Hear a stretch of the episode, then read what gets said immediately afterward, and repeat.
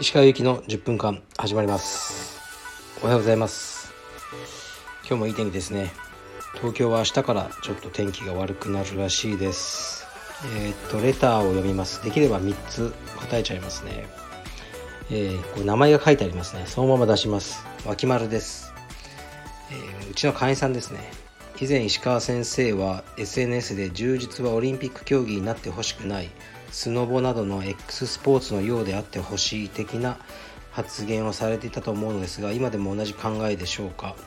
オリンピック競技だとドーピングの問題も解決できるし何より日本の競技人口が増えると思いますがとのことですね。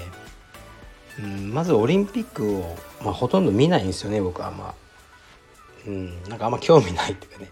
何に対しても興味ないっていつも言ってる気がしますけど本当に興味がないのでオリンピックは個人的に、ね、オリンピックで充実を見たいとは思わないっていうのがありまして、まあ、選手的にはねあれに出たらすごくスポンサーがね JAL とか、ね、そういうのついていいのかなとか思いますね。例えばカヌーとかね見たこともないですけど一応そういうオリンピック競技があってその日本人の選手にポルシェとかついてますもんねスポンサーで。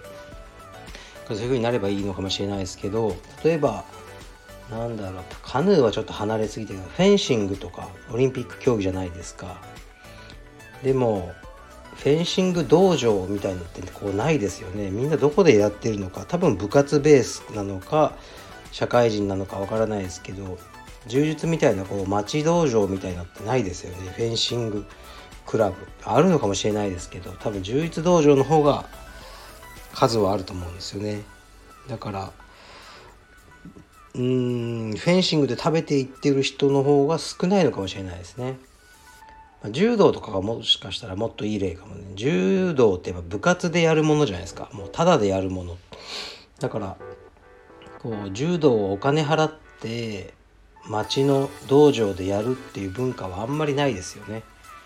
こうなんか体育館でただとかで先生もボランティアで教えるとか行動館とかもめちゃくちゃ安いですしね。そういうのがやっぱだから文化ですよね。だから柔術もオリンピック競技になったら柔術部みたいなのが中高できてバーッとあのねいいかもしれないですけどもうそしたら柔術道場とかやっていけないんじゃないですか。みんなが、ね、体育館でただとかそういう意味では僕にとってはあのオリンピック競技になることはあの何のメリットもないと思いますね。まあ、それかもうそうなっちゃったんだったら例えばですよその学校柔術のなんか、ね、教会みたいなのの理事になるとかですねそういう柔道ってそうでしょうね柔道の道場で稼いでる先生はいないかもしれないけど行動館とかのねなんか職員になったり柔道連盟のなんか理事とかああいうので食べてる人は多いでしょうね。で僕はあんま好きじゃないんでそういう仕事がこうやりたくないので僕はまあ柔術道場で食べていきたいというのがあるのでそうその観点からするとあのオリンピックになるのは、まあ、さしていいことじゃない。それだけですね。次いきます。えっと減量減量して試合に出ることをどう思いますか？まあいいんじゃないですかね。自分はしなくてもやっぱ相手がしてくるし。でやっぱ一階級本来上の選手が降りてきて試合したい、ね、することになるんで、うん、やっぱり軽量級とかではやっぱ6キロとか大きいのでした方がいいんじゃないですかね。辛いですけどね減量。はい、うん、その特に何の感想もないですね。意見も。やりたきゃやればいいって感じですかね。僕はほとんどしたことなかったですね。そのフェザー級の時はもちろん。であの晩年晩年っていうかね試合の後期の方は、えーと、ライトフェザー級で出てたのでその時は減量してましたね、やっぱきつかったですね。はい。で最後えー、っとねそう。あの石川先生の好きな本を教えてくださいと言ってで仕事とプライベート両方とかあんまり仕事プライベートって分けてないですね。で本もねもう多分何千冊って読んでるしこれっていうのがないなと思ってたらちょうどねあの僕の今オフィスに転がってる本があってこれを紹介しますね。この1冊だけを。これはすごい面白いんですよ。とね林望先生っていうねあの学者の人が書いた「節約の王道」っていう本ですでにこうねもうとんでも本としてあの評価がされてるんですけどこの林望先生っていう先生はめちゃくちゃ面白いんですけど本人は面白がらせようと思ってないんですよ。真剣に書いてるんですけどめちゃくちゃ面白いです。あのリンク貼っときますね。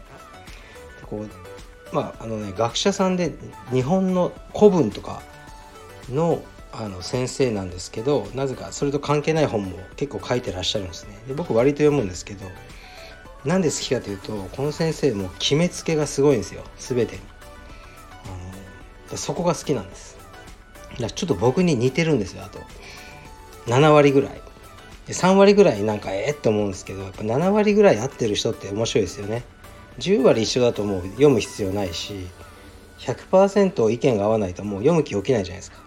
林先生はねあのとにかくすごくて、まあ、いかにこの本はいかに節約をするのかっていう本なんですけどもうエキセントリックなんですよ。例えばねちょっと読みますね。時間の許す限り。えー、っと交際費についてっていうところがあって今ちょっとページめくってるんですけどまあ虚礼に金を費やすな、まあ、これはね僕もあの思うんですよね。プレゼントはしないもらわない、まあ、これも僕は同じですね。誕生日とかもね誰のもほとんどしないんですけど。でこの人はねあのそう結婚式とかも普通お金包みますよね。もうこれはねもう慣例として仕方ないじゃないですか。でも先生はもうそれもねするなと。ご祝儀をあのそれは虚礼だと。言ってあの何だったっけな。結婚式は、なんかなんつったかな。お皿を私はプレゼントするんだとか。でそのお皿も、ん、なんか中古のお皿でいいとか。いやそれはねいらないだろうとか思うんですけど。そういう先生なんですね。でまあ派手なことをねするなって、ね、葬式葬式も一緒であの葬式ほどバカバカしいものはないと。その最たるものは戒名です。戒名などはランクによって数百万も取られたりするのです。そもそも戒名などというものは神道にはないしキリスト教にもありません。あるのは仏教だけです。日頃から仏教を信じている人であれば戒名をつけてもいいかもしれませんが私のように一切仏教も信じないという人間にはまるで必要ないものです。っていうねあのそういうねそういう先生でねここねとかね飲み会には行かないとかねこすごい読めば読むほど僕に似てるってね結構面白いんですよね。うんまあでもねここまでケチじゃないですよ僕は。はい。でそう戒名とかもね僕はあのあのなんですかね無宗教なんでお葬式とか、ね、戒名とか全てお断りして、ね、僕はあの死んだらあの、ね、灰にしてトイレに流してくれってね言ってるんですけどねあのうん千代さんはなんかもういいちょっとトイレに流すのは嫌だって言ってるのであのどっかあの違法にならない範囲でも森かなんかに撒いてもらえばいいかなと思ってます。まあ、とかね、まあ、ユニクロをね別に着るのは恥じゃないとかそういうことがいろいろ書いてある本なんですけどちょっとね説明できないですねこの面白さは。うん、めちゃくちゃ面白いんですよ。であの要はね別にこの先生の主張はどうでもいいんですよね。だけどこういうふうにあの何かを決めつけてる人っていうのが結構好きで、自分の仕事相手とかだったら多分ねめちゃくちゃ面倒くさいと思うんですけど、うん、多分まあ一生会わないし関係ない人なんであのこういう人を見るのは結構好きですね。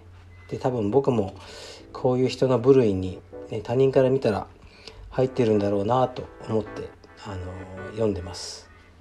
ちょっとねほんとなかなか面白いんですけどねこのラジオで説明するのはね難しいなそうでもねいいことか書いてあって究極の節約はその家庭が円満であることだと。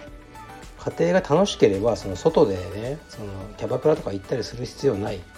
から家庭円満が あの、ね、一番えー、っとね節約になるんだ。みたいなところに結構ね帰結していて。なかなかね面白い本ですよ。そう。そういうケチなんですけど子育て教育には、ね、金を惜しむなとかね。でも小学校はあのー、なんだろう。公立でよしとかね私立は愚かであるとかねこういろいろ書いてあって面白いですよね。でもね多分このそうそう先生のね息子さんは東大とかね確かね行ってるはずなんで、まあ、そういうそこだけ取ってみればね先生の教育方針は良かったかもしれません。はい。まあたまにねあの本も紹介します。節約の王道でした。はいそれでは失礼します。ああとねこれでね一応僕がもうねあの答えるべきレターは全て答えました。僕のレター答えてないじゃないかってねあのあるかもしれませんけどね。もうあの 全部は無理なんで。はい、またもうレターゼロになったのでまたあのよろしければレター送ってください。失礼します。